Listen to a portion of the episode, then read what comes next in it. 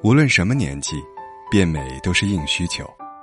但无论是整形还是所谓的微整，风险都很大，伤害身体自不用说，整容失败的例子也绝不少见。知乎里有一个帖子：“整容失败是种什么体验？”两百多条回复，条条都是血的教训。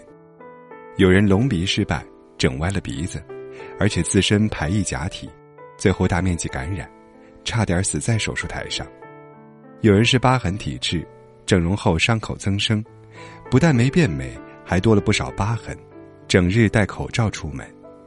而传说中最简单的双眼皮手术，也是整容失败案例最多的。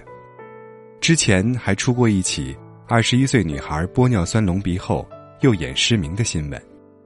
许多伤害一旦形成，便不可逆转，无论你怎样追悔莫及，世上都没有后悔药可吃。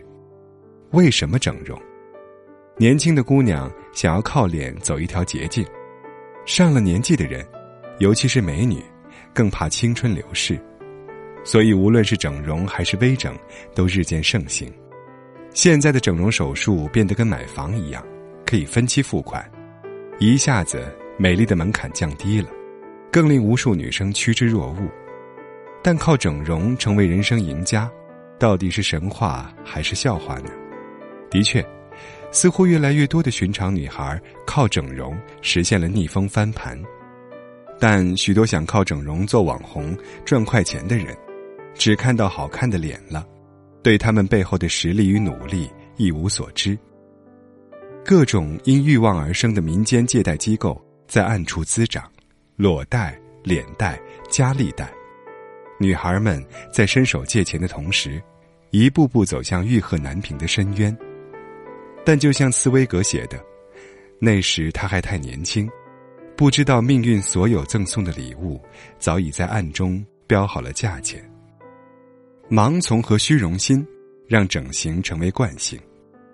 所有整容过的人都承认，整容是有瘾的，割了双眼皮就想开眼角，接着垫山根、做鼻头、丰额头、丰唇、瘦脸，全身吸脂接踵而来。对美的追求永无止境，对美的盲从更是。可是，你知道吗？整容留下后遗症的几率，几乎与患癌几率持平。整容没那么容易，每个部位都有它的保质期。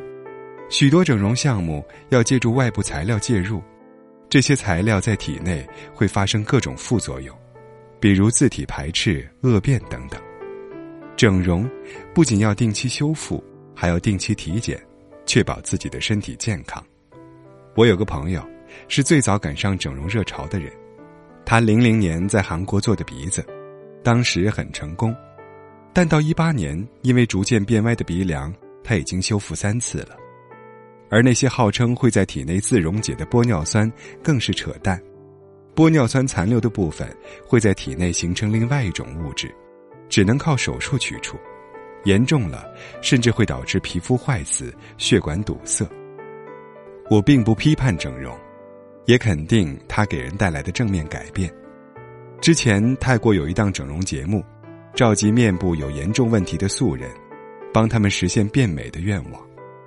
当看到曾因面部问题自卑胆怯的女孩变得光彩夺目时，我跟着热泪盈眶。整容的产生，原本就是二战后。